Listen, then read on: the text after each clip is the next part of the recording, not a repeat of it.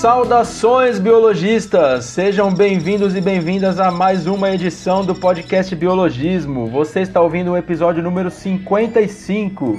Meu nome é Flávio, eu sou biólogo e o papo hoje é sobre áreas de atuação para biólogos, onde terei o prazer de conversar com um grande amigo meu dos tempos de graduação.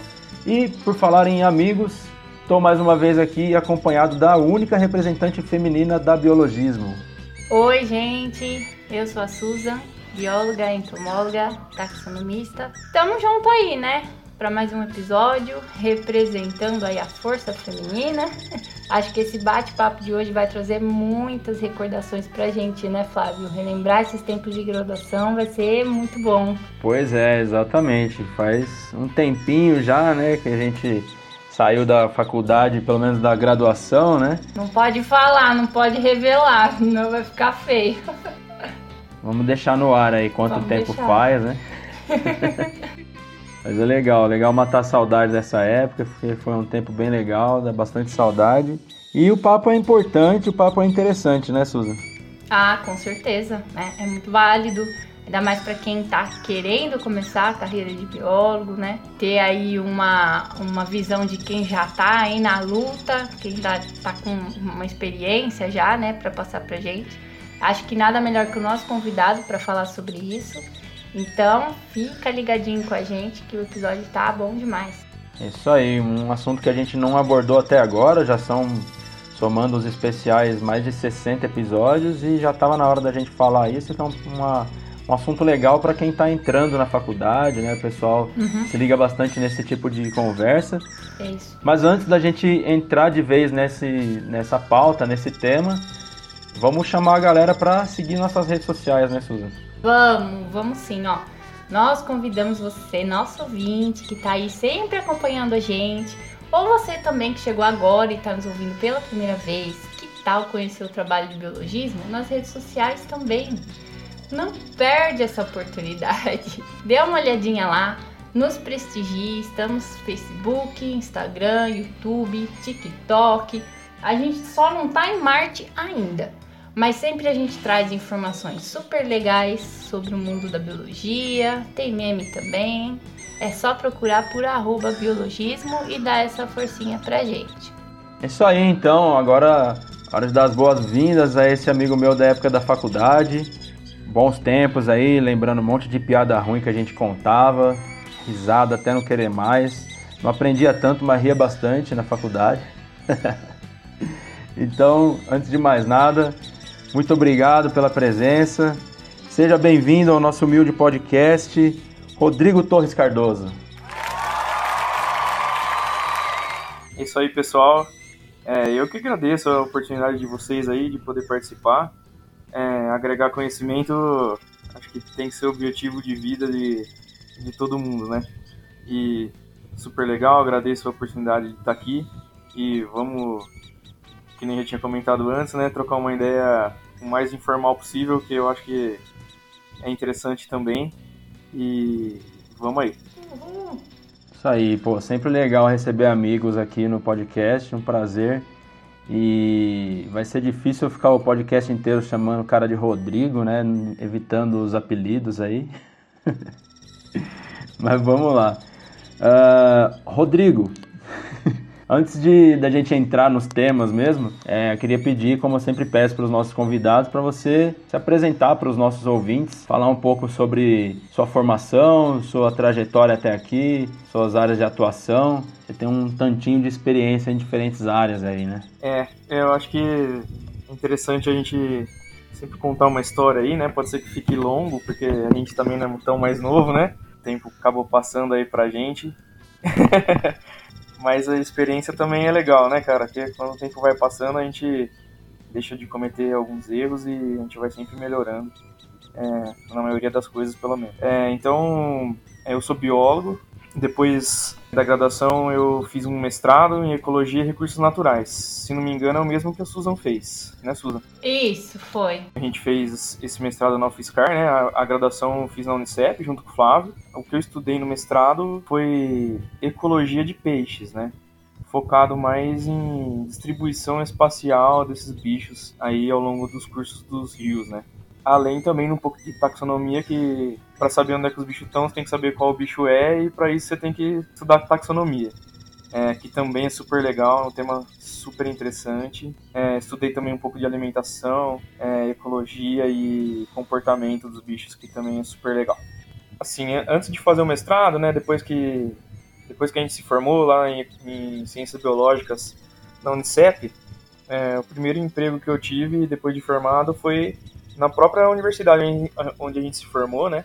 A pedido lá da coordenadora do curso, da Lúcia, que também é uma amiga nossa, até hoje a gente troca experiências assim. A, a Lúcia chamou para trabalhar lá no biotério, né? É, biotério e laboratório de zoologia é, de vertebrados e invertebrados. A princípio, o trabalho era cuidar dos animais que serviriam de cobaias para outras para outros cursos, né? Ratos de laboratório é, que eram utilizados em experimentos comportamentais.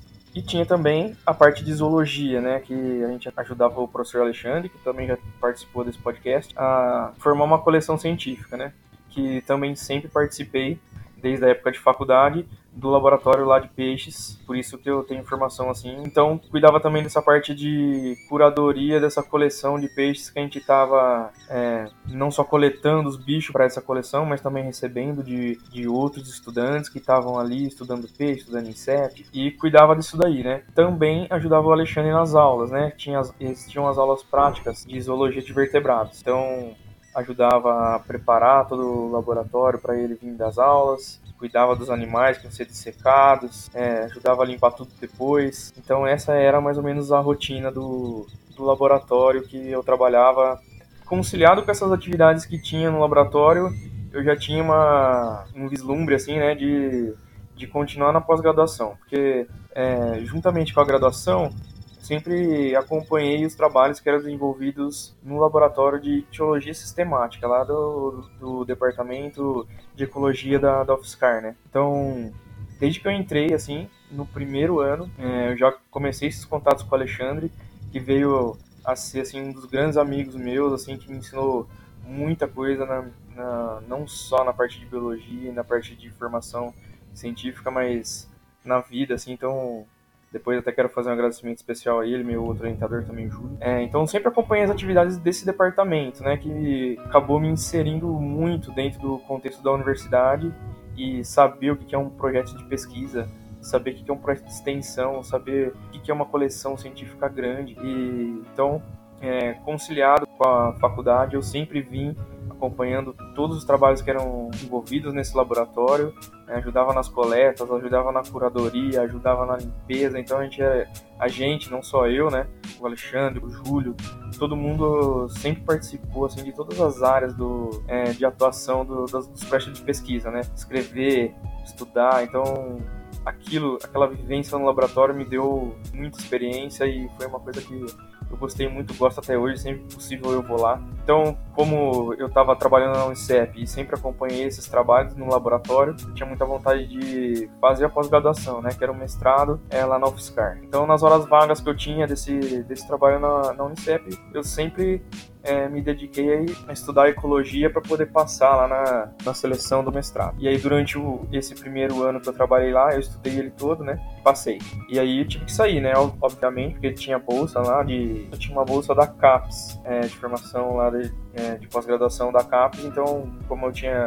Eu era registrado na Unicef, então eu tive que sair do laboratório para poder pegar essa bolsa de pesquisa lá da CAPES de mestrado e poder desenvolver lá minha pesquisa. Essa pesquisa foi de, foi de distribuição de peixes, né, ao longo dos cursos d'água. Então, só para dar uma ideia meio pro rápido, né, esse rio que eu estudei, ele era bastante interrompido por quedas d'água, assim, cachoeiras, né, e a gente queria saber até que ponto esses níveis naturais, né, que as cachoeiras é, é, interferiam na distribuição das espécies. Então, a gente veio coletando desde a nascente até a foz desse rio, né, para depois fazer as análises e ver de que maneira é, essas cachoeiras interferiam na, na, distribuição espacial das espécies realmente identificou-se que elas interferem, né? Porque peixe não voa, né? Então ele precisa é, transpor esses obstáculos e não é fácil para ele. Por mais que pareça óbvio, é, você entender como, como as comunidades estão distribuídas hoje, depois de milhões de anos, né, que foram separadas por essas quedas d'água, né? É um negócio super interessante e muito legal para conservação também, porque as cachoeiras deixam os bichos bem postos à predação, não só natural, como predação humana, né?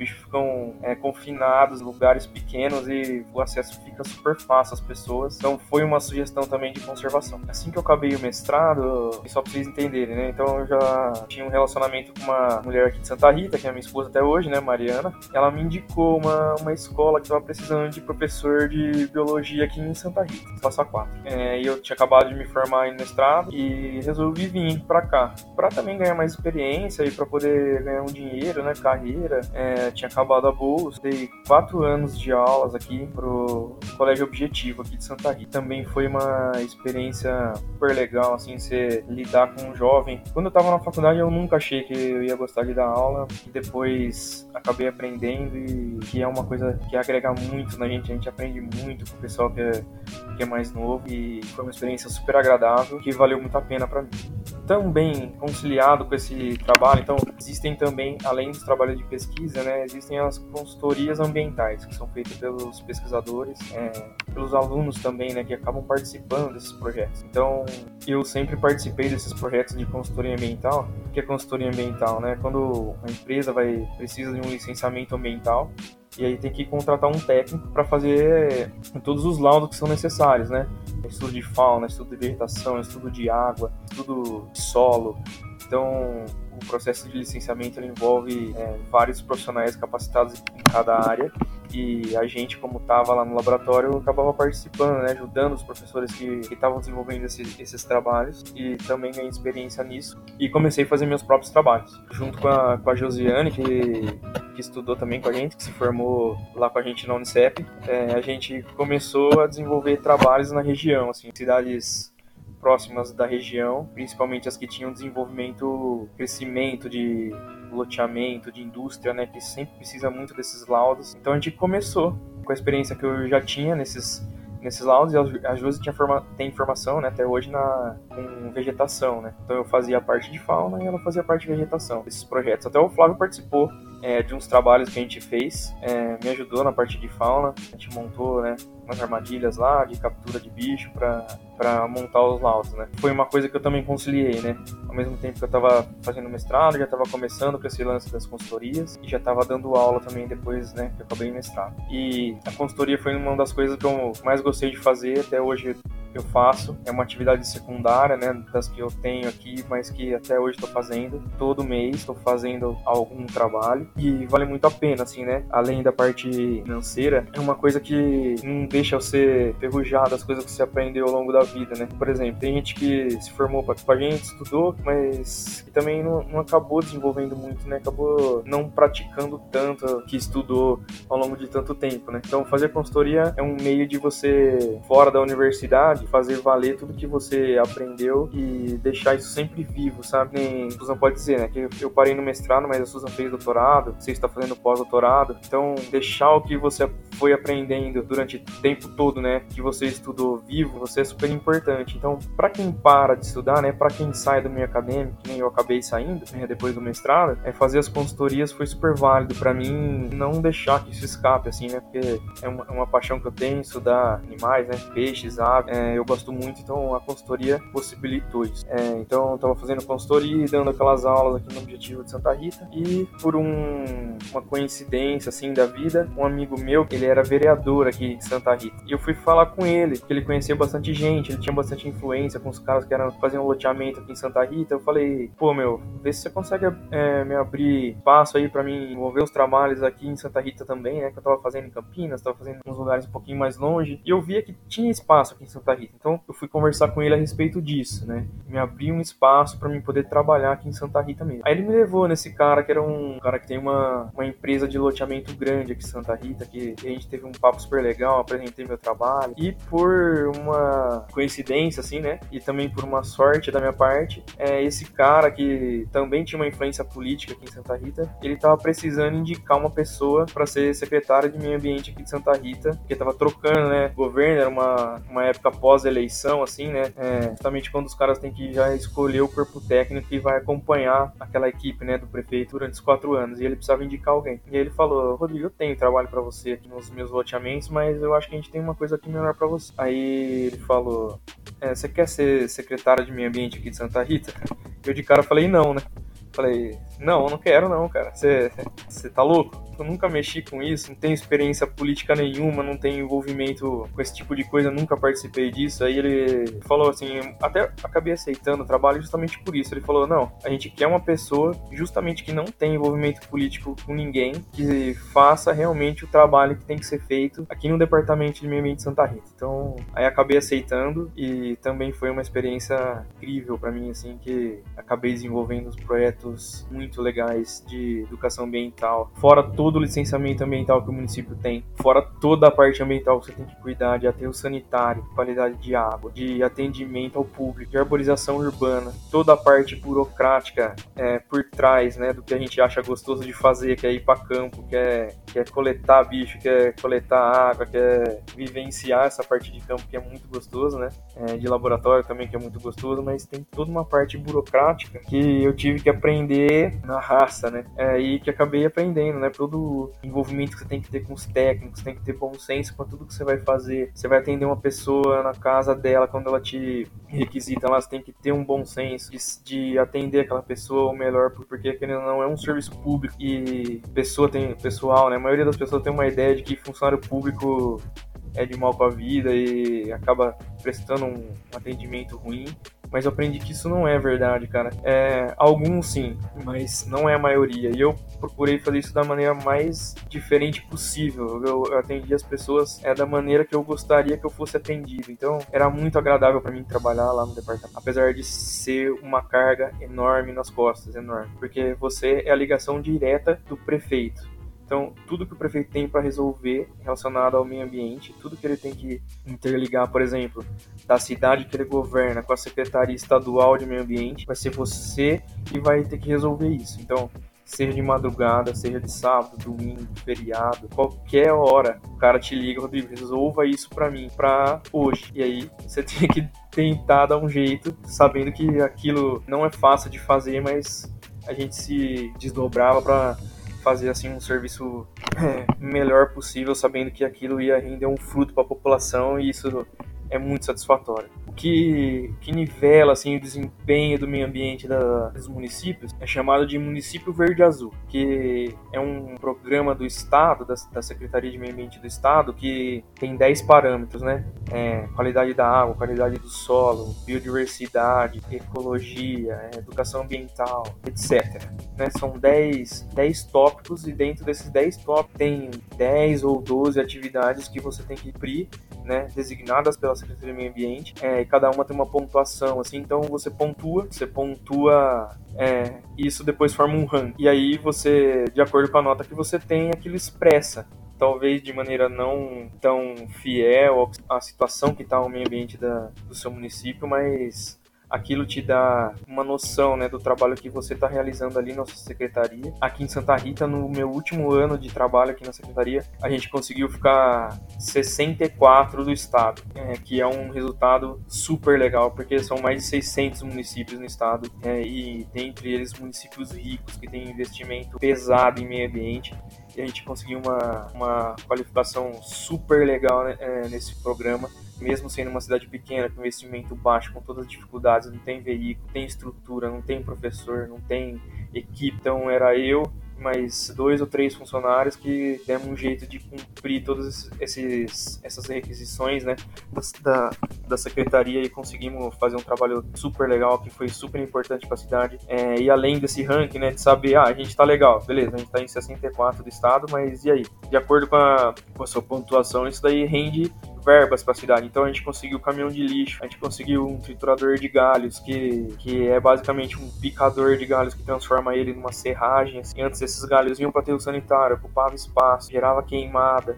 Então, conseguiu o triturador de galhos, conseguiu o caminhão de lixo, conseguiu o caminhão pipa, conseguiu pá carregadeira, tudo é, fruto desse trabalho que a gente desenvolveu na secretaria. Então, eu hoje tenho orgulho de falar que eu participei disso e foi um trabalho super legal. Voltando para a linha do tempo, né? Quando eu estava aqui na, na, na, Secretaria de Meio Ambiente, né? Eu já estava querendo fazer, continuar trabalhando com peixes, né? E tinha um pessoal aqui que eu conhecia que tinha era um dono de um pesca e pague aqui em Santa Rita, né? E estavam querendo vender esse Pescpag. E eu sabia que ele tinha potencial para mim é, colocar em prática não o estudo de biodiversidade, né, de peixe, né, diversidade, distribuição, taxonomia, ecologia, mas de estudar um pouco talvez da alimentação, do, do que eu, eu estudei também, é, um pouquinho da fisiologia, como é que esses bichos vivem e, e fiz tipo uma, uma criaçãozinha de tilápia, né, para comercial mesmo, né, uma, uma criação comercial de tilápias é, para poder voltar um pouquinho pro, pro ramo que eu tava e tô até hoje também com esse Pag. Tem pesca esportiva, tem restaurante, então é, hoje ela acabou sendo minha atividade principal, assim, depois que eu saí da, da prefeitura, né, da, da secretaria, que era minha atividade principal, Pesca Pag, é, pensando em fundo de renda, Pesca Pag virou minha atividade principal, e a consultoria ambiental é, também tem, tem renda que, que advinha disso, é, mas é um negócio mais esporádico, né? Tem época que tem, tem época que não tem. Então a gente vai se virando assim, né? É uma vida meio louca. É, tem essa parte do Pesque Pai que requisita muito tempo da gente. Tem essas consultorias que a gente tem que sair, vai para longe de casa, e vai para outra cidade, faz. Mas muito gostoso trabalhar com o que a gente estudou, é muito satisfatório você poder colocar em prática as coisas que você é, estudou e desenvolveu durante não só a graduação, pós-graduação, depois é, todo o conhecimento que você vai adquirindo ao longo da vida, né? Então, uma coisa que eu queria falar aqui era justamente para justificar, né? Porque que eu é, fui, fui escolhido aí não pelo Flávio, né? A gente acabou decidindo junto de fazer esse podcast. Eu acho que eu sirvo de parâmetro justamente por isso, né? Já comecei desde cedo, desde o primeiro ano de faculdade, já estava já tava frequentando laboratório, depois já, já fiz mestrado, depois já comecei a dar aula, depois já fui para prefeitura, ao longo desse tempo todo tive uma empresa de consultoria e até hoje tem, e hoje tem uma outra empresa né, de pesca de criação de tilápias e do restaurante. Dei aulas também durante um tempo. Então, durante esse tempo aí, desde que eu me formei até hoje, é, consegui colocar em prática várias áreas de atuação do biólogo. Isso foi muito legal para minha para minha formação, para minha formação não só acadêmica, né, formação profissional, mas uma formação como pai de família, como pessoa tudo mais. Bacana, mano. Show de bola. É bem detalhada a sua a descrição que você deu aí da sua carreira tal. E acho legal como você foi mudando tal, né, mano? É, esse lance de você começou dando aula, começou, depois foi para para consultorias que você ainda faz e tal, que é uma parte bem legal mesmo. Você comentou que já fiz alguma coisa com você, né? Fui para campo algumas vezes fazer umas consultorias com você e tal. E é, eu acho que é um dos trabalhos mais legais assim para quem gosta de zoologia e tal, que gosta de trabalhar em campo, é legal pra caramba. E pô, passou por Secretaria de Meio Ambiente, tá com Pesca que Pague agora, tal. Então tem bastante coisa, realmente é, acho que foi o convidado certo pra gente falar sobre áreas de atuação. Pois é, até me surpreendi que tinha muita coisa que eu não sabia que o Rodrigo já tinha já tinha passado. E faltou falar também que o Rodrigo é um ótimo taxidermista, né? Que isso é uma coisa que, se, que eu sempre lembro quando eu, vi, eu vejo o bicho taxidermizado. é verdade.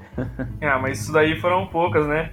É coisa que a gente foi aprendendo lá no, no laboratório, que às vezes tinha necessidade de fazer, mas foi pouca coisa, assim, mas que é um trabalho super legal também, né, meu? Porque uhum. passa 20 anos, você vai lá, o bicho tá lá que você fez, né? Pois é, então, aí você tinha futuro também nisso daí, ó, mas seria mais uma coisa para sua área de atuação, que é enorme.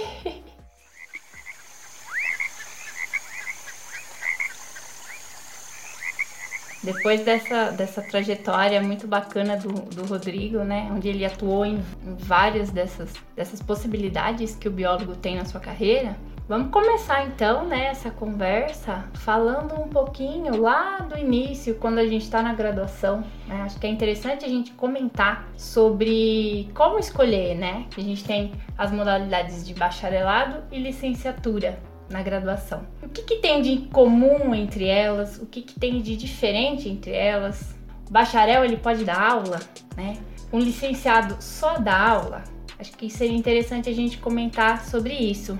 Que, que você pode dizer pra gente, Rodrigo? Já, já jogando no colo do convidado.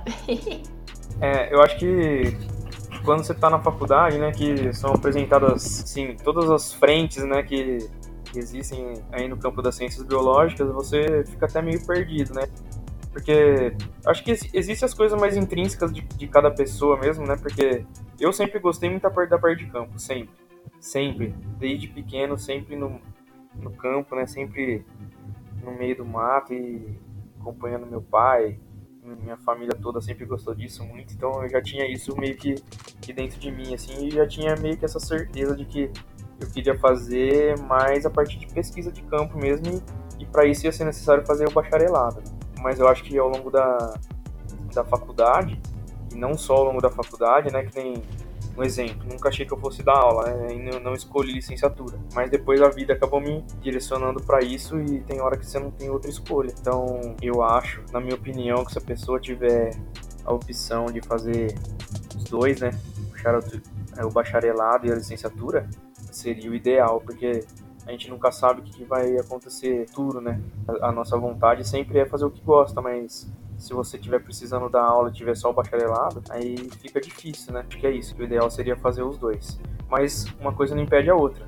No caso, a escola que eu dava aula possibilitou, me deu essa chance de dar aula mesmo sem licenciatura, é, foi muito importante para mim e, e para os alunos foi super legal porque eu tinha essa experiência de campo, então fazia várias atividades de campo, ficava muito mais fora da sala de aula do que dentro. Então partiu da escola essa possibilidade, eles me deram essa chance e eu, e eu dei aula mesmo sem licenciatura. É, e eu acho que deve acontecer o mesmo com o licenciado, né?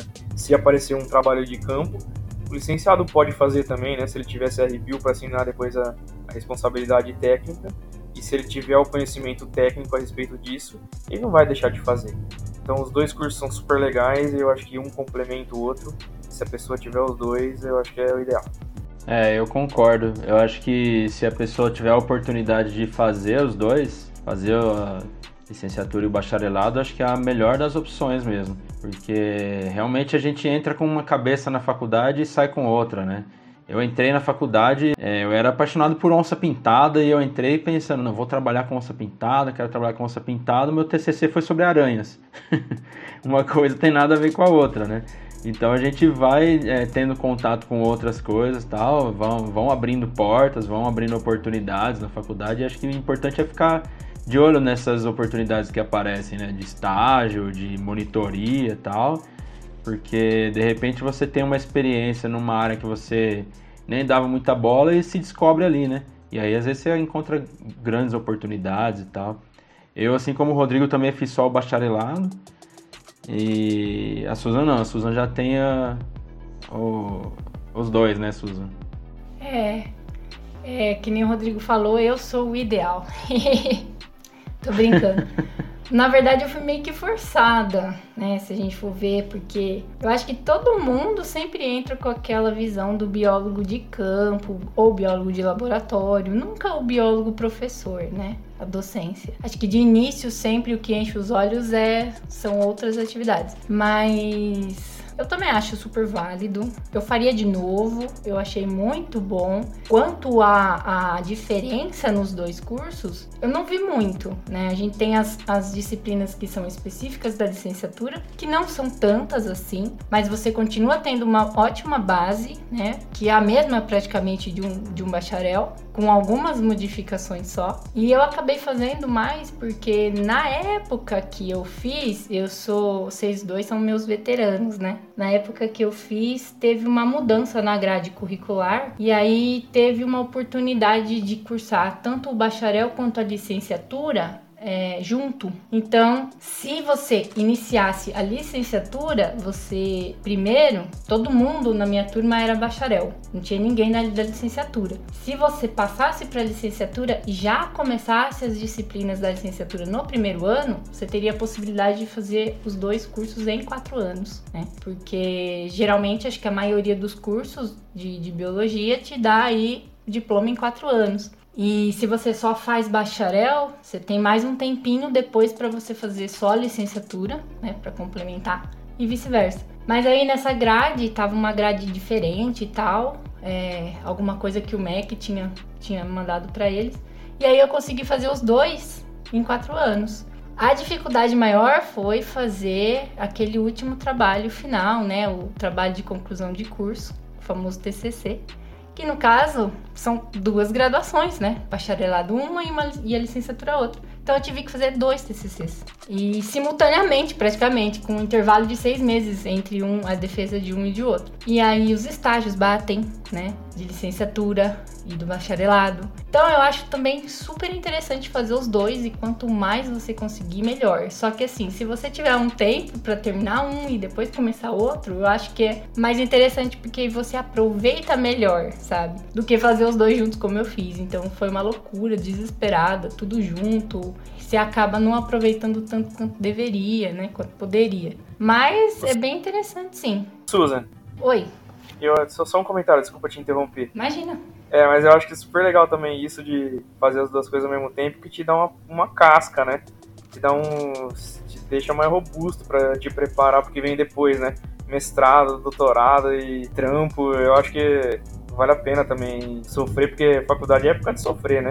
Sofrer depois de velho aí não dá mais. É. Não, você tem razão. Mas, poxa, conta como duas, né? Como se você estivesse fazendo duas graduações junto. Aí é sofrência demais. Eu acho que o lance do. O problema é o acúmulo, né? De, de matéria, o acúmulo de pô, dois TCC ao mesmo tempo é o caos, né? Exatamente. Mas, ao mesmo tempo, é, você sair em quatro anos com bacharelado e licenciatura, show de bola também, né? Porque eu lembro que quando eu terminei, eu fui atrás para fazer a licenciatura. Aí na época me disseram que era mais dois anos e meio. Eu falei, putz, cara, dois anos e meio para sair com a licenciatura, uma coisa que eu nem tinha tanto interesse assim, né? Era mais para ter mais um, abrir um pouco mais o leque e tal. E aí eu lembro que na época eu pensei, meu, mais dois anos e meio para fazer licenciatura, em dois anos eu faço mestrado, né? E aí eu não fiz nenhum nem outro. É, mas depois eu, eu acho que era dois anos e meio, justamente porque era uma matéria longe da outra e tinha que. Você ia fazer sei lá, naquele semestre você ia fazer duas matérias, você ia duas vezes por semana na faculdade. E eu, é, eu acho que depois de um tempinho, é. acabou virando em um ano só, cara. É, uhum. E eu, é, eu também não fiz. Faz, ai, ai, vocês dois, viu? A licenciatura é interessante porque te, te prepara bastante, né? As disciplinas, elas vão, vão são bem, bem específicas mesmo. Você aprende questão de é, leis de diretrizes e base, ensino médio, ensino fundamental, psicologia, né? Psicologia infantil, psicologia na, da adolescência ali dos alunos, é, que você vai ter o contato. Você tem muita prática de ensino. Isso que eu achava interessante, sabe? Porque hoje em dia, claro que a gente sabe das dificuldades das escolas, principalmente públicas, mas você não tem tanta atividade prática você não tem tanta é, tanta atividade aí lúdica, didática, que desperte o aluno fora daquele, daquele comum de lousa e giz, de quadro negro. E aí, às vezes, quando eu via isso, quando eu iniciei o curso de, de licenciatura, eu pensava, será que isso é uma deficiência da graduação? E realmente eu vi que não, pelo menos no curso que eu fiz, a gente tinha muita prática de ensino. Então a gente é, tinha muita, muitas dicas, a gente fazia muitas atividades sobre como é, você é, dirigir, conduzir uma prática, uma aula prática de várias disciplinas, as principais. Então, você tinha bagagem, você tinha é, muita bagagem é, nesse sentido. Então, muitas vezes, é, são outros fatores que interferem. Às vezes a gente fala, pô, não tem prática, porque o professor não foi preparado. Não, o professor é muito bem preparado para fazer essas práticas e outras atividades é, que são fora da caixa. Mas muitas vezes é questão de, de verba, de equipamento, de tempo, de estrutura, né? São muitas outras coisas que influenciam. Então, isso eu achei interessante na licenciatura, porque você vê o lado do professor, né? Você vê tudo que o professor passa e por, por tudo que ele é preparado antes e às vezes chega até dar uma, uma tristeza, né? De, de ver como o professor, como a docência é tão desvalorizada, né? No Brasil. Sendo que a trajetória é tão bonita, né? A gente tem tanto esforço. os estágios, o contato, né, com, com os alunos ali e desde da, da graduação, então é muito triste, né? É, é, ba é bacana, muito bacana você ter a oportunidade de fazer isso, mas ao mesmo tempo é triste você ver a realidade do professor. E muito por isso que ninguém quer fazer, né, licenciatura. Pois é, já vai abrindo os olhos, mostrando a realidade para os alunos ali de licenciatura, né, sabendo é, onde eles estão pisando, né? E que nem o Rodrigo disse, né, é, vai criando uma casca também, né? Pode ser importante mais para frente, né? Às vezes a pessoa chega na para lecionar meio com uma visão romantizada tal e acaba caindo do cavalo, né? Então acho que é bom ter essa realidade de que nem tudo são flores, embora realmente seja uma profissão muito bonita tal, é gratificante ter um retorno dos alunos, né? Ver os alunos interessados na matéria, na disciplina ali e tal, mas tudo tem lado bom e lado ruim, né? É, não sei, não sei se vocês já lecionaram em alguma oportunidade de ter dado aulas, mas assim, na, na grande maioria do tempo é uma coisa que, que desanima, porque quanto mais o tempo passa, eu tenho certeza que crianças estão numa outra pegada que é, é difícil de ser, de você manter a atenção delas, é difícil de ser, não só crianças. Dei uma, eu dei um tempo de cobrir uma, uma ausência de um professor de cursinho para um pessoal que era mais velho, assim, uma comunidade mais carente e não só as crianças, mas o jovem, assim, não era mais velho, era um pessoal que já, já tinha se formado no terceiro colegial, assim, e tava fazendo um cursinho agora. E eles também eram difíceis de se prender atenção. Então, é, dar aula não é um negócio fácil, não é um negócio fácil, porque é bem diferente de tudo que você aprende, mas é um cada dia um desafio e se você não inovar, você não consegue ensinar. É, então tem que se adaptar, né, cara? Não, não é não é tão simples, né? E aí, seguindo então no, no roteiro aqui, o próximo tópico que a gente tem é falar sobre a importância da pós-graduação, né? Do mestrado, doutorado, alguma especialização tal. Muita gente acha que, né, muito aluno que, está meio, meio cru ainda na faculdade acha que ele precisa, que é obrigado ele sair da faculdade já entrar, emendar num mestrado, emendar num doutorado, porque senão ele não vai conseguir nada. Vocês acham que é por aí ou não é bem assim? O que, vocês acham disso? Ah, cara, eu eu acho que assim, não é necessário. Mas, cara, é uma puta de uma oportunidade de você aprender tanta coisa, cara.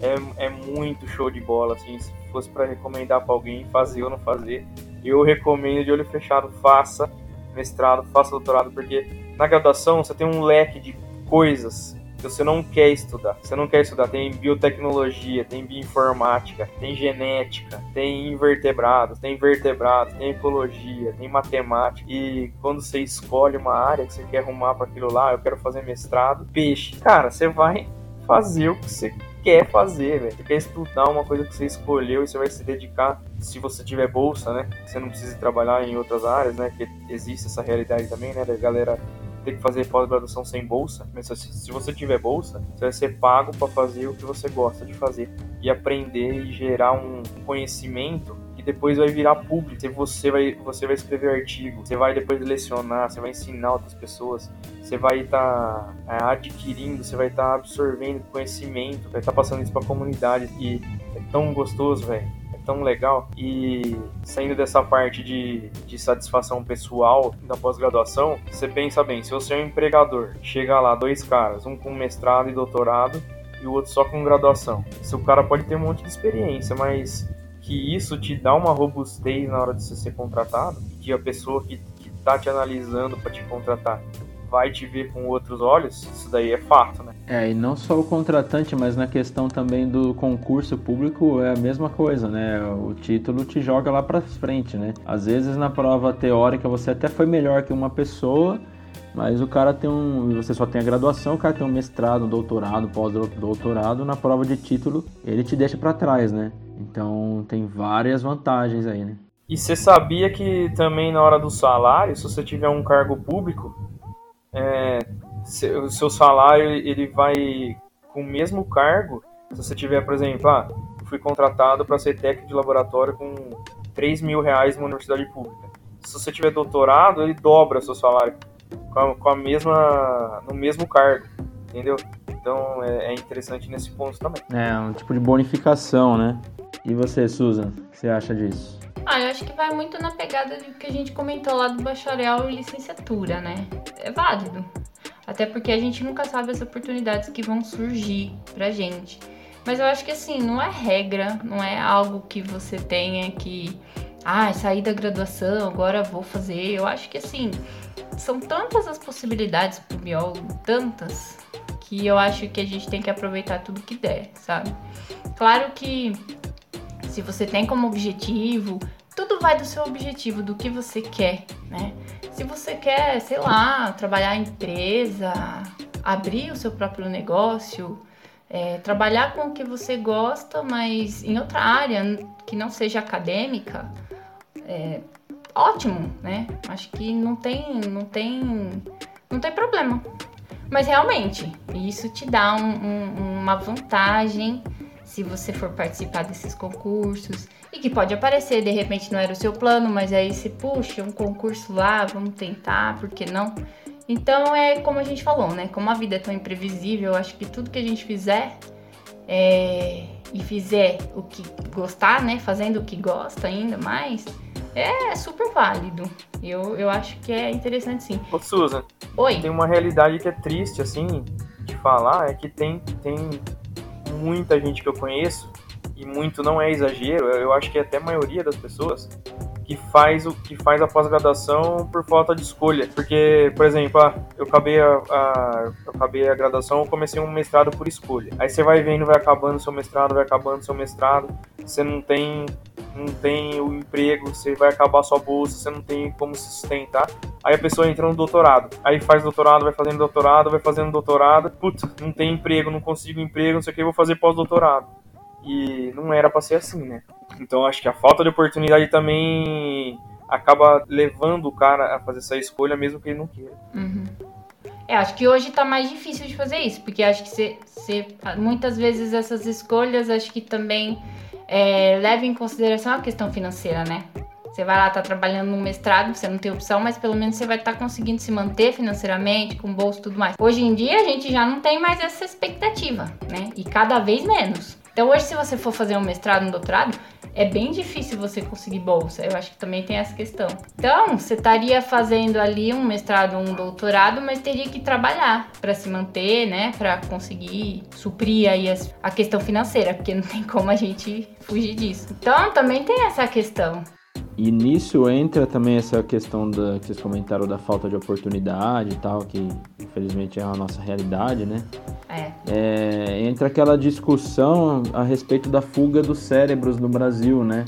Que foi um, um artigo que, que vem sendo discutido, um artigo que foi publicado recentemente, não, não lembro exatamente aonde, mas que o pessoal vai se especializando aqui no Brasil, faz um mestrado, faz doutorado, pós-doutorado e tal, e aí não, não vê aonde é, é valorizado, não encontra um emprego legal que está à altura do conhecimento dele ali, ou que pague uma coisa que esteja seja justo, né?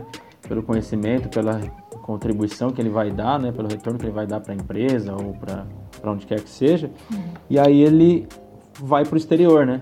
É, e tem acontecido muito, né? De, de, de doutores brasileiros, é, pessoal com, com doutorado, pós-doutorado, mestrado, é, se fixando no, no, exterior porque lá eles têm mais oportunidades de, de aplicar o que eles conheceram e de ser valorizados por isso, né? É uma pena, né? Uma tristeza, né? É.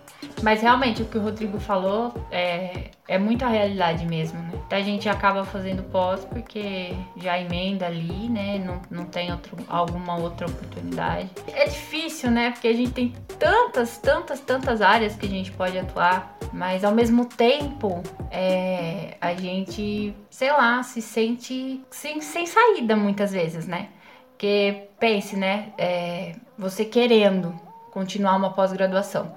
Que era o meu caso, por exemplo, quando eu saí da graduação, a minha, a minha, o meu objetivo era fazer mestrado e doutorado. Sempre foi desde, desde antes de entrar. E aí, quando você faz mestrado, doutorado, lindo, maravilhoso, tá tudo ótimo. É, é tudo que o Rodrigo descreveu em relação à pós dele, tipo, eu me via muito assim como o Rodrigo. Super encantada com as coisas. Mas e aí? Acabou o doutorado, acabou um pós-doutorado. Parece que você se sente mais perdido do que do que tudo, porque você passou tanto tempo estudando, tanto tempo ali naquela mesma, que você não tem experiência em outras coisas, em outras áreas. E aí, se você não tem oportunidade ali na hora, você fica assim, parece que você não tem, é, parece que você não tem um caminho para continuar. E isso também é muito complicado de, da gente lidar. E também é uma realidade que a gente vê cada vez mais no Brasil.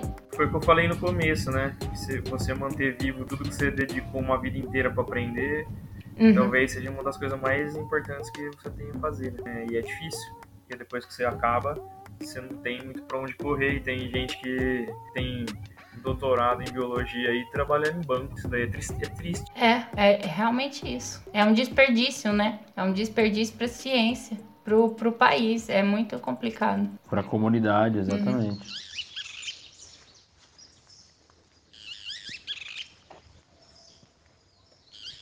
Bom, falando né, de, de profissionalização do biólogo, de, de graduação, de pós-graduação, de atuação né, na, nas áreas da biologia, acho que é inevitável a gente comentar também sobre o CFBio, né, Conselho Federal de Biologia, e sobre os CRBios, né, os Conselhos Regionais de Biologia. É, são oito regiões que a gente tem, são oito CRBIOS, né? O país é dividido em oito regiões e eu não faço a menor ideia qual é o critério para se separar essas regiões. Não é por regiões do país, porque o CRBio em que a gente está representado é o CRBio 1, então os estados de São Paulo, Mato Grosso e Mato Grosso do Sul. Mas acho que é legal a gente falar um pouquinho sobre o papel desses CRBios e do CFBio, né? E vou jogar na mão do Rodrigo perguntar se ele sabe qual o critério para separar essas regiões? Então, o critério não, eu também não sei.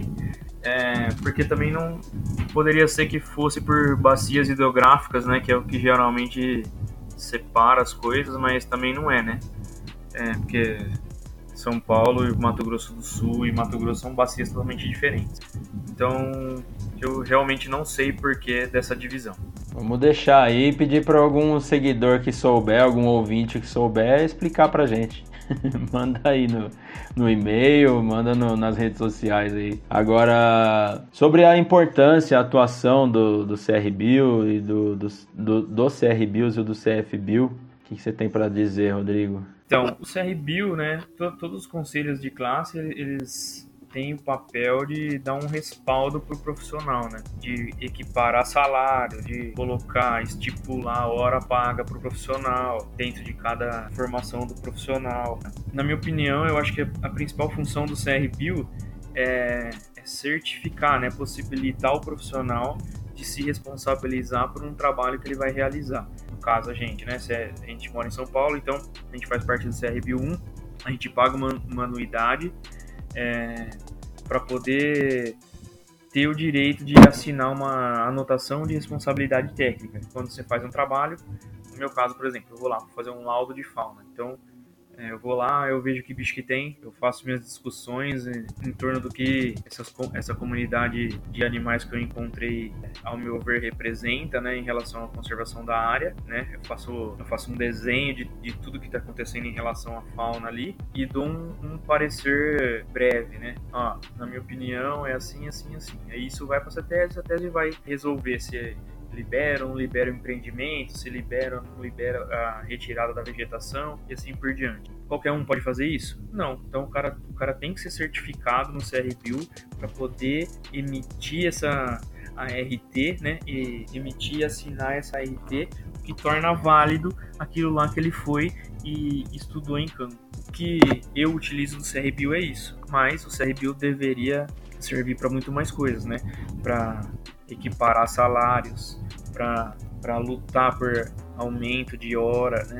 aumento de valor hora que você trabalha, lutar por direito, tipo de atuação do biólogo, ou de restringir certas, certas atividades só para biólogo. Então o CRBio ele devia ser muito mais ativo nessa parte de, qualificar mais os direitos do, do profissional, né, do biólogo e agregar essa qualidade aí para suas atividades. É, eu ia comentar justamente isso que acho que seria interessante que para toda a classe, né, que o CRBio fosse mais atuante, né, desse um respaldo mais legal para o profissional, né, que tem uma anuidade que se paga para ter a carteira, para ser, ser respaldado aí pelo conselho e tal.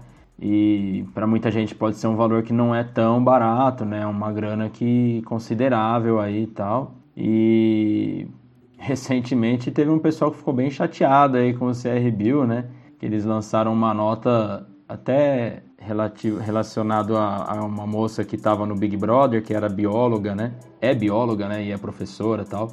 E ela disse que era bióloga e o CRBio soltou uma nota numa rede social dizendo que ela não era bióloga porque ela não estava registrada no Conselho Regional, né, no Conselho Federal, no Conselho Regional de Biologia. Então, por isso ela não é bióloga, ela atua como professora, mas ela não pode ser considerada como bióloga. E aí gerou uma, uma treta na internet aí, um monte de gente concordando, um monte de gente discordando, a galera revoltada e tal, falando, pô, quer dizer que eu fiz quatro anos de faculdade, de graduação, mais dois de mestrado, um doutorado, atuo na área há tanto tempo, mas porque eu não pago a anuidade do CRBio, eu não sou biólogo. o pessoal ficou meio revoltado. É ridículo isso, né? É ridículo, não tem nem que ser discutido isso, né? Porque nada a ver, né? O CRBio, na verdade, ele só te qualifica para você assinar essa, essas, essa responsabilidade técnica de serviços que são prestados tecnicamente. Então, para dar aula, para fazer outras pesquisas, para fazer outros trabalhos que também são super importantes para a sociedade e para todo mundo, você não precisa ter CRBio. Você só precisa para coisa técnica, né? Que você precisa realmente comprovar a sua eficácia técnica. E, e nem isso, talvez, né? Porque qualquer um pode pagar o CRBio, mesmo tendo conhecimento técnico ou não tendo. É, exatamente. É, foi uma bela bola fora dos caras, não tinha necessidade de dar uma dessa tal, né? O pessoal já tem muitas ressalvas aos conselhos aí e com isso comprou uma briga com o pessoal aí, né? E acho que com razão, eu tô no, na turma que ficou revoltada aí porque nunca paguei o CR Bill. Aí você vê uma publicação daquela e fala, pô, peraí, então eu não sou biólogo, eu achava que eu era. é, nada a ver, né? Eu acho que os caras têm que se preocupar muito mais em fortalecer a classe, né? Tipo, sai um concurso lá que os caras abrem e libera para técnico meio ambiente, para gestor ambiental, para engenheiro ambiental, para várias áreas, até para agrônomo, até para agrônomo, o cara pode prestar o mesmo concurso que você, que você que é da área é, pode. Então, os caras, em vez de se preocupar com isso, né, de, de fortalecer a classe e de restringir aquilo para biólogo é, e de brigar por isso, né, não ficar preocupado uhum. com o Big Brother, nada a ver. É, uma bobagem dessa aí. E ainda por cima, é, divide mais o pessoal, né, divide a classe, né, porque aí tem o pessoal que concorda, o pessoal que discorda e realmente um desserviço, né. Ah, eu ia falar justamente isso, o que o Rodrigo falou, né? Poxa, podia gastar energia em muitas outras coisas que deveriam, né, receber atenção do que ficar fazendo picuinha. Mas enfim. Ah, eu, eu queria falar uma informação que eu achei interessante, né? Quando quando eu tava dando uma olhada lá nos sites do CRBio, CFBio, é uma coisa que a gente não comentou, né? A gente tá falando aqui de atuação do biólogo, né? Mas a profissão de biólogo, né, e o curso de biologia, ele foi regulamentado em 1979, quando foi é, criado aí o CRBios, e o Conselho Federal, CFBio. Antes disso, né, no Brasil, os cursos eles eram chamados de História Natural. Então, o profissional que se formava era um naturalista. Por isso que muitas vezes a gente é, ouve falar daquele né, estudioso, pesquisador bem antigo. Ah, o naturalista. Eu lembro de Linneu, né? O pessoal falava naturalista e tudo mais. Era por isso, porque antigamente o curso de biologia tinha esse nome, né? História natural. Então, a pessoa que fazia era um naturalista. Então agora os biólogos, né, por conta do, do, da profissão de biólogo ser regulamentada agora, recebem essa denominação. Eu achei interessante, uma curiosidade interessante. Eu achei interessante você citar o Linneu, que foi um dos maiores biólogos, mesmo ah, sendo né? considerado naturalista, o cara foi f... demais. Nossa Pai da taxonomia, senhora. né? É que eu lembrei dele só. Exatamente. Não, e legal que. Legal assim, é interessante a gente ver essa informação porque mostra que é uma profissão bem nova, né, no Brasil, né? Assim, regulamentada. É, de regulamentada. Ela uhum. é bem nova, 40 né? e... 79, 42, 40. 3. 43 42, anos, né? É, 43 Quase anos. 43. E então talvez, não sei se isso, né, tem alguma influência, mas pode ser que tenha, né, no- na questão de, de ter muita coisa para melhorar aí. Embora tenha tido bastante tempo, né, mas é novo, mas 43 anos é bastante tempo para melhorar algumas coisas aí, né. Mas quem sabe, né, com o tempo as coisas vão se ajeitando, né. Uma outra coisa que eu vi em relação ao piso. Não sei se é interessante a gente falar a questão de salário, mas tipo, futuros biólogos, né? Para os futuros biólogos, os, os biólogos não possuem um, um piso salarial único, assim, né? Aham. Para o Brasil todo. Mas o Conselho de Biologia ele recomenda um piso que equivale a cinco salários mínimos. Seria um salário mínimo do profissional biólogo. Isso, exceto para biólogos que trabalham em órgãos públicos. Mas é uma sugestão do Conselho Federal de Biologia. Isso está lá no site do, do Conselho. Dificilmente a galera vai seguir uma recomendação dessa e particularmente nunca vi é, seguir isso daí, porque várias coisas que eu fui contratado assim é mais por você combinar com o cara e o cara vai pagar o que fica bom pra ele, assim. Uhum. ah, é, certeza. Não, e eu lembro que no começo da faculdade eles falavam, né, isso daí e tal, aí dá aquela iludida, né, você fala, velho. Em 2005, né, ele falava assim, ah, quatro salários mínimos, né, o piso do biólogo, você fala, nossa, firmeza, né? Aí você cai no mundão Então, e... É pra você ter uma ideia, na, na prefeitura É. eu ganhava bem, cara. Ganhava bem, não dá, não dá pra reclamar nem um pouco, assim, do salário que eu tinha. Mas é um salário que, é- que é tipo que é de todos os secretários, entendeu? Você, tanto secretário de obras, como de meio ambiente, como de serviços municipais. É, é um salário que é de secretário, entendeu? Né? Não é de biólogo. Tenho certeza que se fosse contratar um biólogo, ele não ia ganhar o quanto que eu ganhava. Bom, a gente falando, né, essa questão da- do, das muitas áreas de atuação que o biólogo pode estar trabalhando, como a gente já até viu, né, o exemplo do, do Rodrigo, que já tem uma ampla experiência em várias, várias áreas. Se a gente entrar lá no site, né, do Conselho, falando de novo do Conselho Federal de Biologia, né, o CFBio, é, o Conselho, ele, ele menciona que o biólogo, ele pode atuar numa ampla gama, né, de, de possibilidades, como a gente falou, mas que a atuação do biólogo se restringe a três principais áreas. E aí, dessas, a gente tem milhões de sub-áreas, né, que seria, primeiro, o biólogo atuando no meio ambiente e biodiversidade, e aí abre várias possibilidades dentro desse tópico.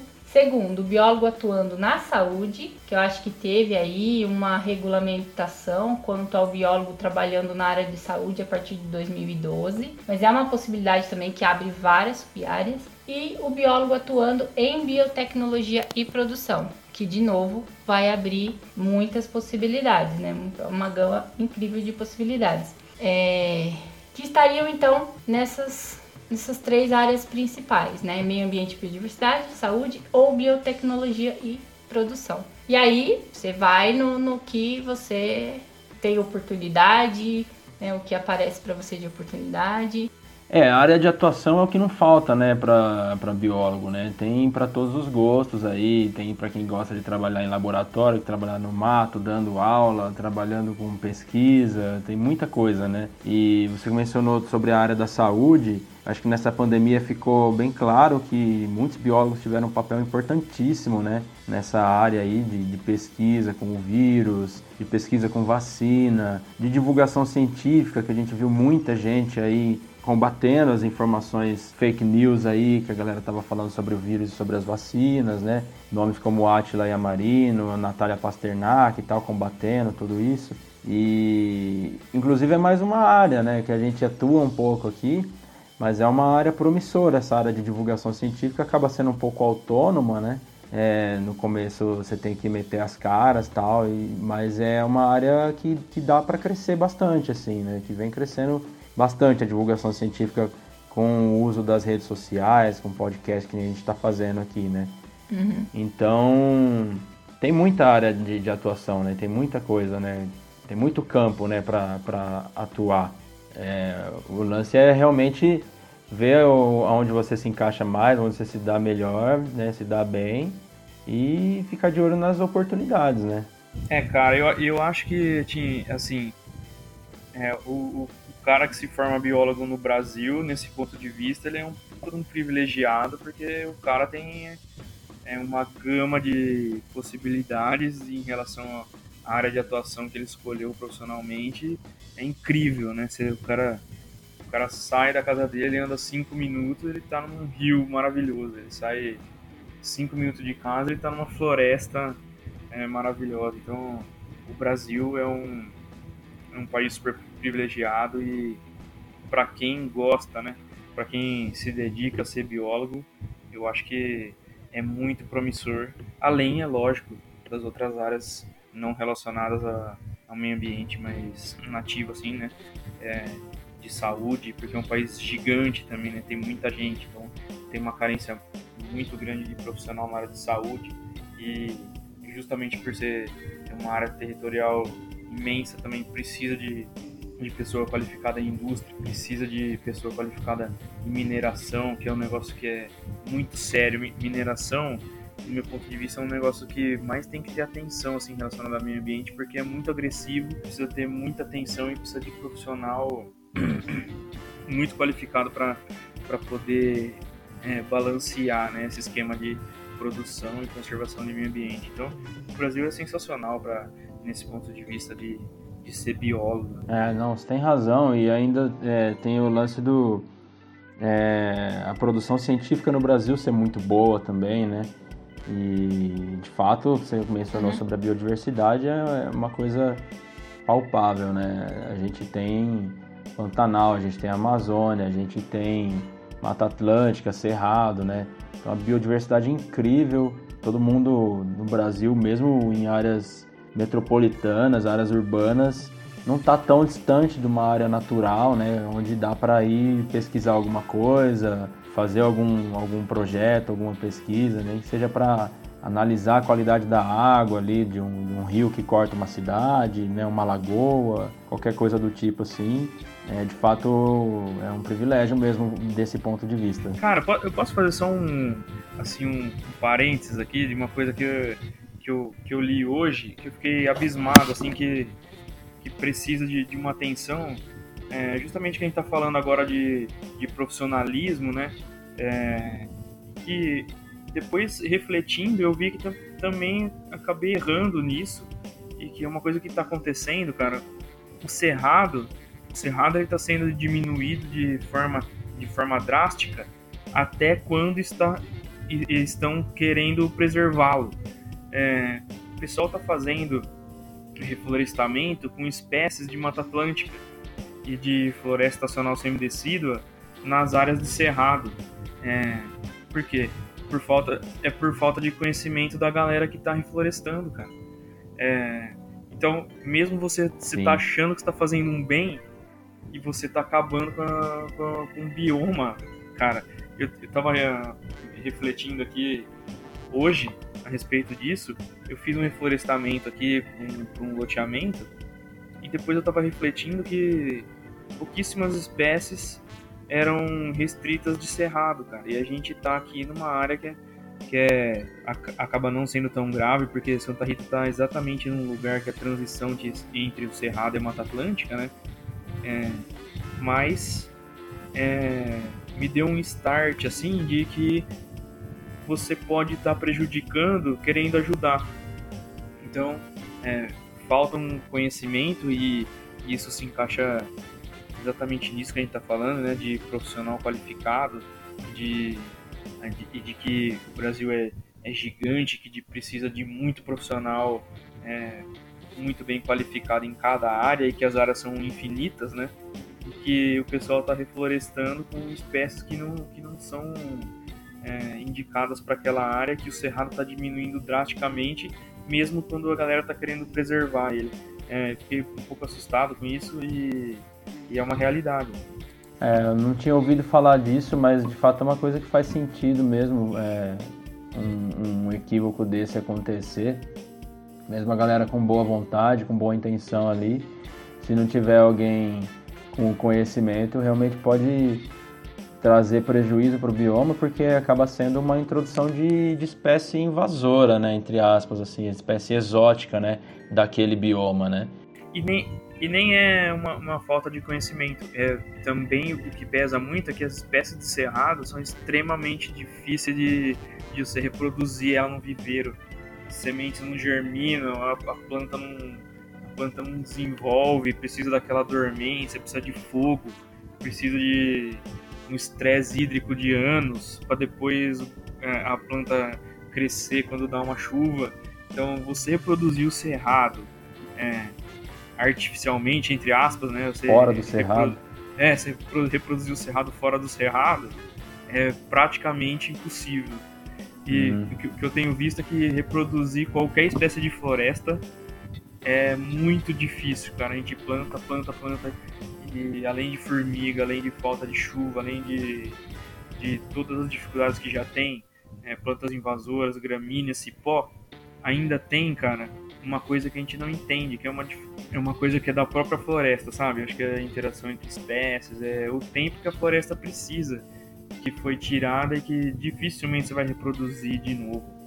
É, é, é preocupante, cara, você, você trabalhar com isso de reflorestamento e saber que que não vai para frente. É um ecossistema muito peculiar, né? Muito particular, né, cara? Então você tentar reproduzir ele fora dali, tirando todas essas particularidades que, que o bioma apresenta, né? O bioma tem naturalmente, uhum. realmente fica bem difícil, né? Ou seja, é, a gente volta naquela conversa de que não adianta uh, criar tecnologias mirabolantes, coisas espetaculares, se a gente não preservar, né? O mais fácil é, é preservar, né? O mais eficaz, mais eficiente é a preservação, né, cara? Não tem conversa, né? Tem outra alternativa. É, o, pro, o problema é que aqui onde a gente mora já não tem mais o que preservar, né? Então, o negócio é tentar recompor o que já, que já foi retirado. Mas... Ah, não, sem dúvida. O reflorestamento é outra história, né? Fazendo um, um reflorestamento aqui num loteamento relativamente pequeno e que nesse caso a, a, a lei brasileira é super boa. É, dificilmente você vai escutar falar isso, mas a, a lei ela é, é, é, super legal em relação a isso. O cara tá tendo que reflorestar 7 mil árvores num, num loteamento aí que não dá 300 lotes.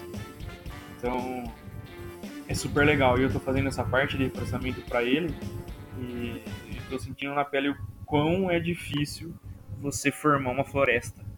É... Cara, é...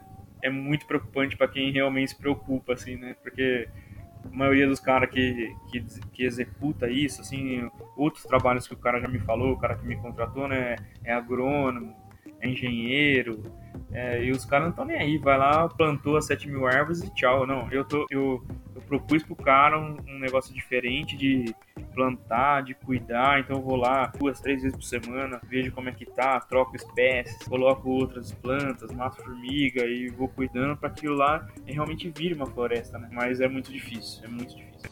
É, imagino. E é uma coisa também que tem que ser valorizada por essa dificuldade toda, né? Porque a galera acha que reflorestar é só chegar lá, jogar um monte de semente e já era, né? Ou plantar um monte de muda e virar as costas e já era, é, né? Se não tiver manutenção, é, é plantar e perder. Bom, e aí além de todas essas áreas que a gente mencionou, né, de acadêmica, pesquisa, laboratório, auditoria, consultoria, ainda tem o lance do empreendedorismo, né? Que também é mais uma área é, promissora, que, que também anda junto com a criatividade aí, que é interessante, né? E queria pedir para o Rodrigo falar um pouquinho sobre isso aí, sobre esse tema.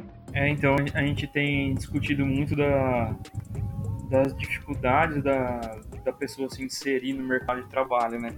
É, que é difícil você, depois que você acaba uma pós-graduação ou que você acaba ou que seja só a graduação, né, de, de se inserir aí no mercado de trabalho e empreender é justamente isso, né? Quando você tem uma visão de que uma coisa pode te dar um retorno financeiro e nos outros casos a gente sempre tem pensado, né? Além do retorno financeiro, né? Porque existe uma realização profissional e tudo mais, mas no caso do empreendedorismo, é, eu acho que é 100% voltado para o retorno financeiro da pessoa que está querendo empreender. Né?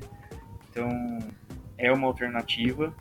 Se tiver uma ideia é, de que realmente não, não seja só, não tenha só retorno financeiro para ele, mas que, mas que acabe resultando num bem para a população, né? No caso, o cara desenvolva um exemplo.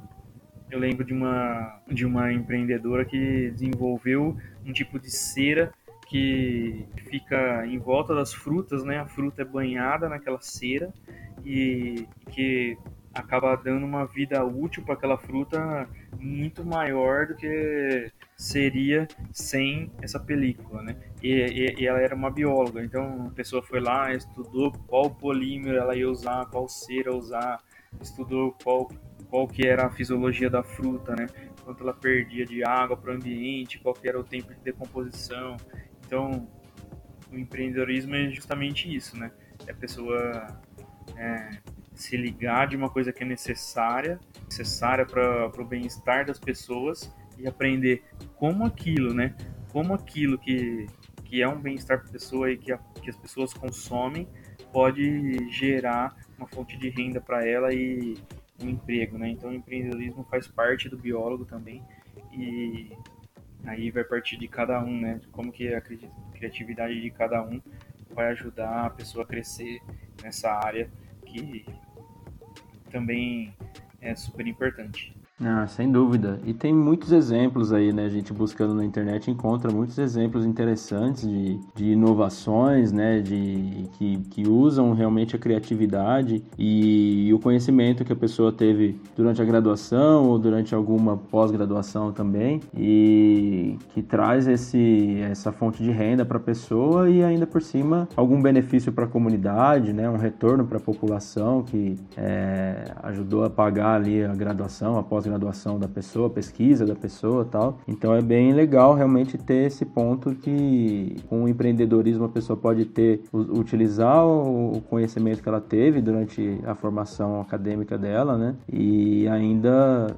ter essa fonte de renda e uma oportunidade de devolver para a população, né? É uma, uma coisa que eu, que eu sempre tento fazer, né? É tentar conciliar esse negócio de, de você ter uma realização profissional só que, só que de que forma essa relação profissional, de que como que é o meu ganha-pão hoje, mas como que isso pode ser útil para a sociedade, né? E depois que eu trabalhei na prefeitura, eu acabei aperfeiçoando mais isso, mas tudo que eu faço, é, eu acabo tentando associar isso, né? Que bem-estar estou causando para o coletivo. Isso daí eu acho bem legal que, que todo mundo acabe é, tentando, é, pelo menos tentando incorporar aí no seu, nas suas atividades. Perfeito. É uma ótima, é, uma ótima ideia seguir por esse caminho mesmo.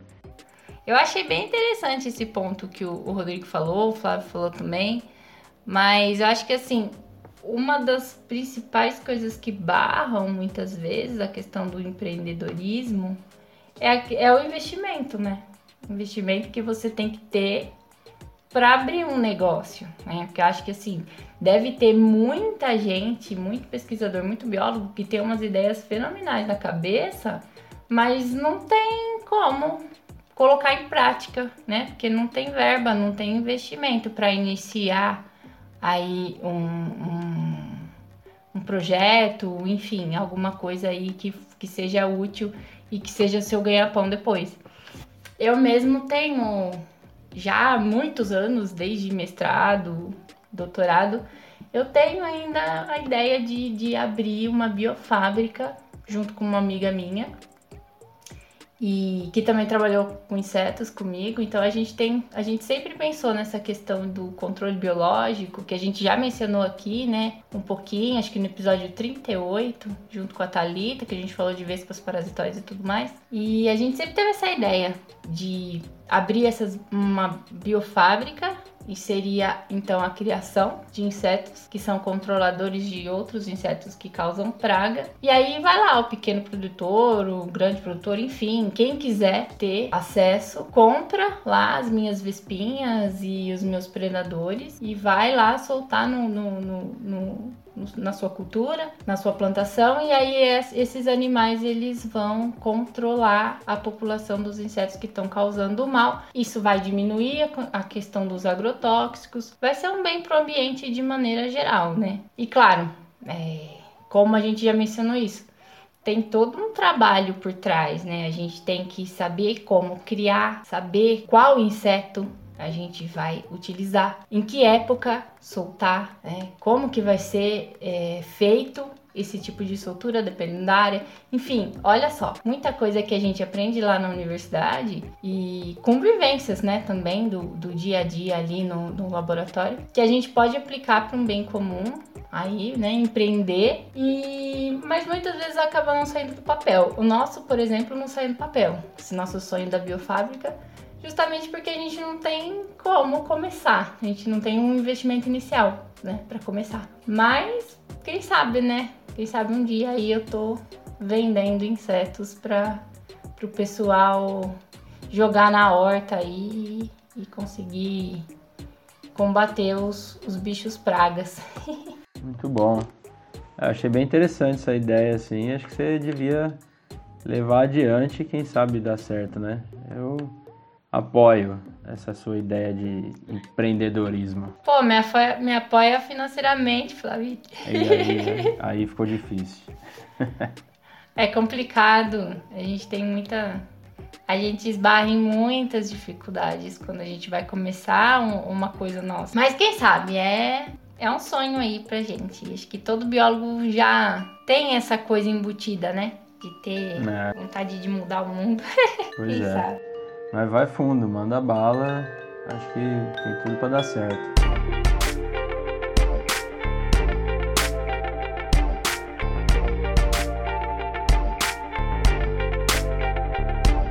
Beleza, galera. Estamos então chegando na reta final do nosso episódio. É, vamos agora para o nosso tradicionalíssimo momento Indicações Culturais.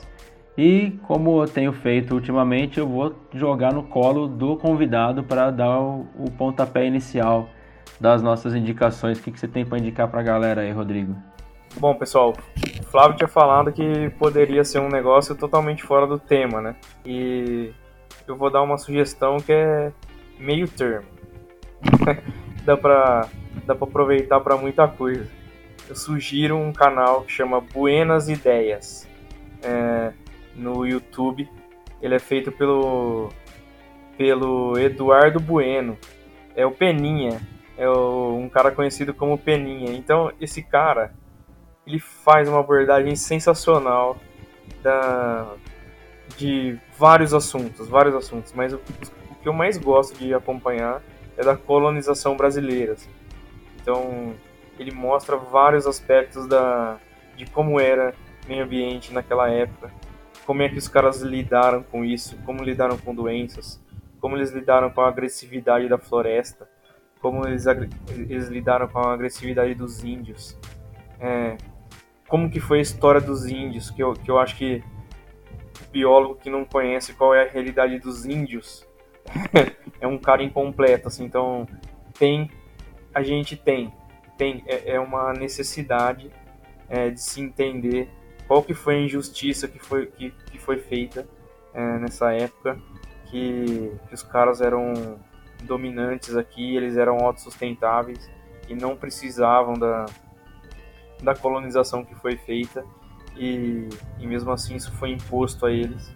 Então isso é uma coisa que eu achei que, eu, que, eu, que era legal de falar, que esse canal é sensacional para vários assuntos, inclusive de política e de instrução política, né, que é, que é legal também, né, para se mostrar a realidade do que se realmente acontece, que tem tudo a ver com, com biologia e tem tudo a ver com, com esse canal, né, que é biologismo. O Peninha, né, o Eduardo Bueno, ele traz uma ele traz uma abordagem super engraçada, assim, super informal super agradável de escutar. Você pega os vídeos dele que é 20 minutos, assim, você escuta, a hora que você vê já acabou.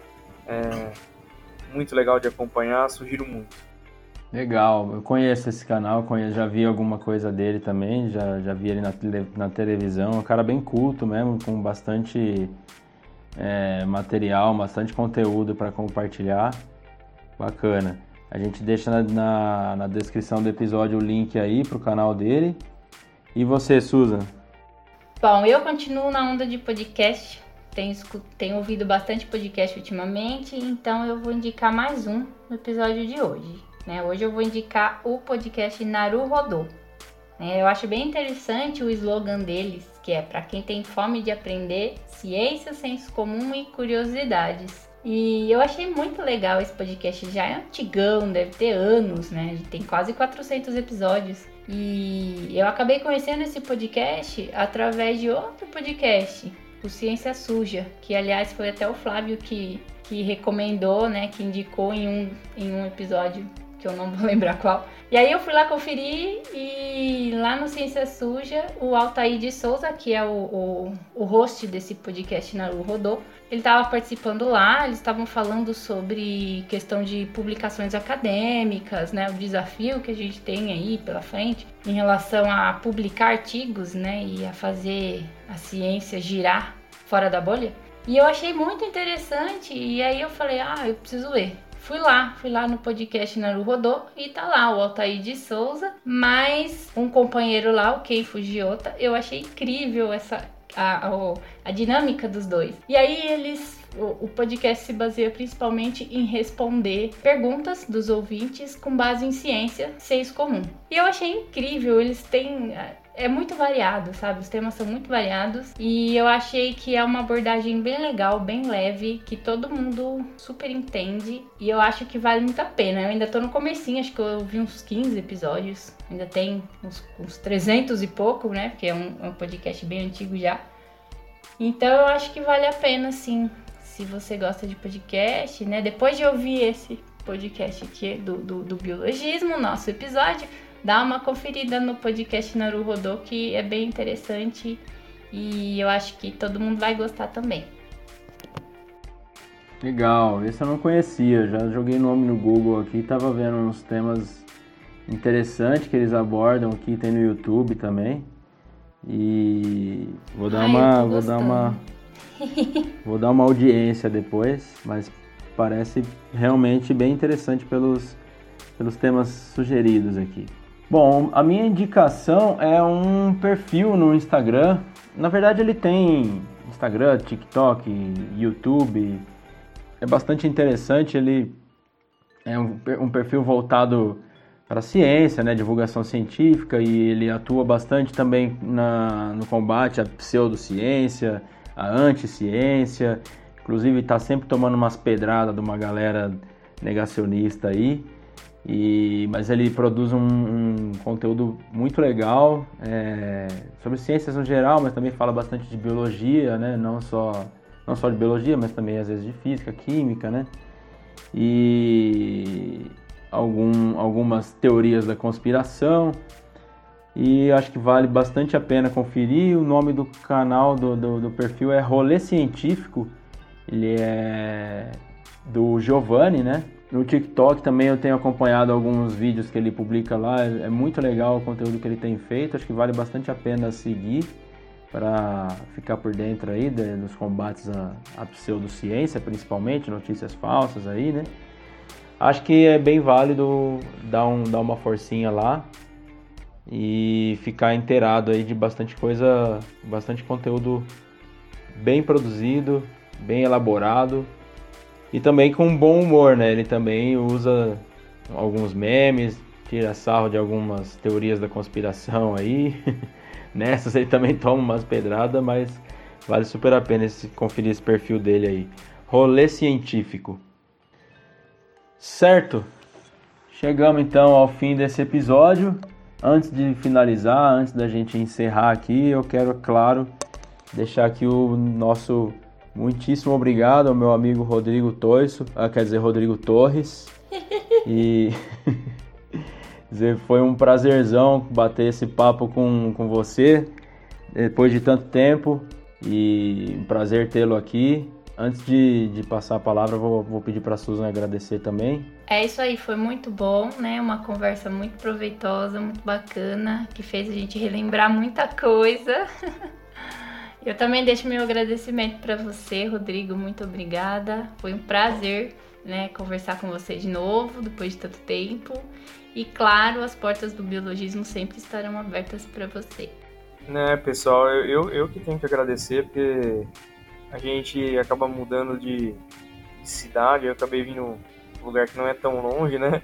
Não dá nem 100 quilômetros de São Carlos, mas a gente acaba se sentindo assim meio sozinho, né, cara? A gente acaba não compartilhando tanto as coisas com as pessoas que a gente gosta e vocês são pessoas que eu gosto muito e só tenho a agradecer é, a oportunidade de estar aqui mostrando um pouquinho do que que foi minha vida depois da biologia, depois que eu me formei, é, todas as minhas experiências é, como biólogo.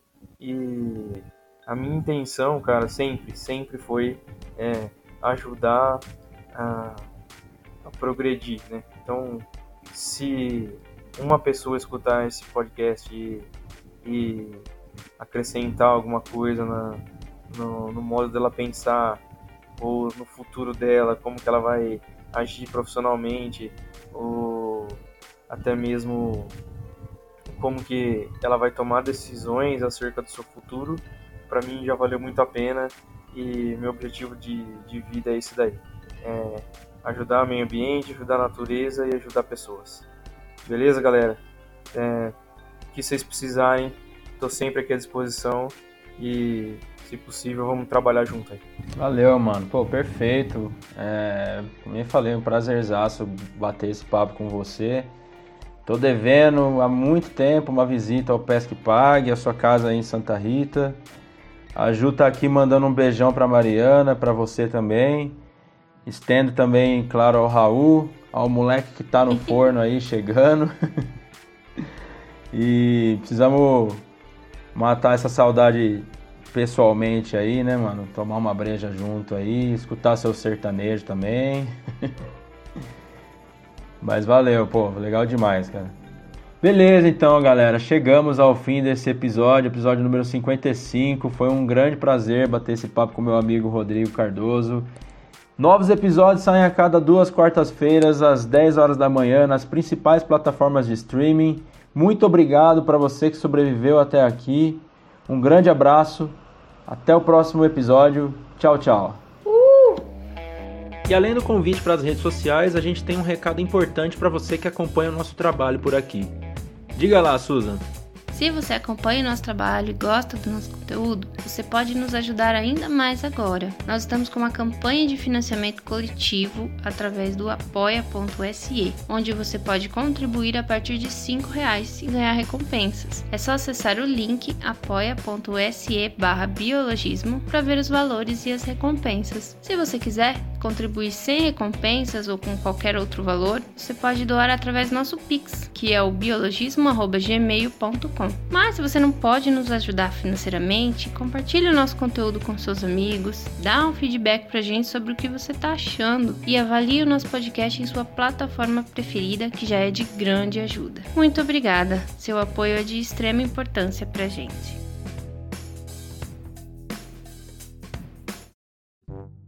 Opa, peraí, Susan. Antes de você entrar, acho que eu não falei meu nome, né? Não. Gênio. A respeito de, da importância Peraí que tá passando uma moto aqui. Mano, aqui pra mim tá sumindo sua voz aí, desculpa aí. Ô, oh, tá dando umas. Agora sou eu que tô escutando uns barulhão aí. Nossa! Deu uma barulheira. Tá acontecendo? Eu até tirei o fone achando que era. Minha casa tava caindo, sei lá. Parecia um moleque descendo com um carrinho de rolemã numa ladeira de paralelepípedo. que houve?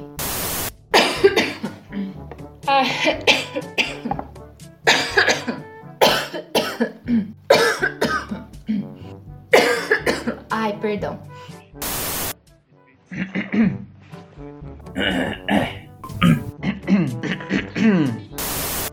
Susan, a sua voz, pra mim, ela tá. Sabe quando fica meio lesada, assim, sabe? Peraí, que tá uma. Vizinho entrega lanche e o cachorro do vizinho odeia ele, tá ligado? Aí o negócio entrega lanche e aqui na minha casa tem algum tipo de animal atacando minhas galinhas.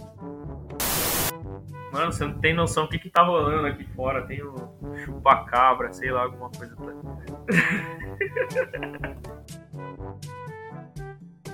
Esse episódio foi apresentado por Flávio Diniz com comentários de Susan Cunha e a participação do nosso convidado Rodrigo Torres Cardoso. A arte do episódio foi desenvolvida pelo Aron Marmorato, roteiro por Flávio Diniz e Susan Cunha e edição por Flávio Diniz.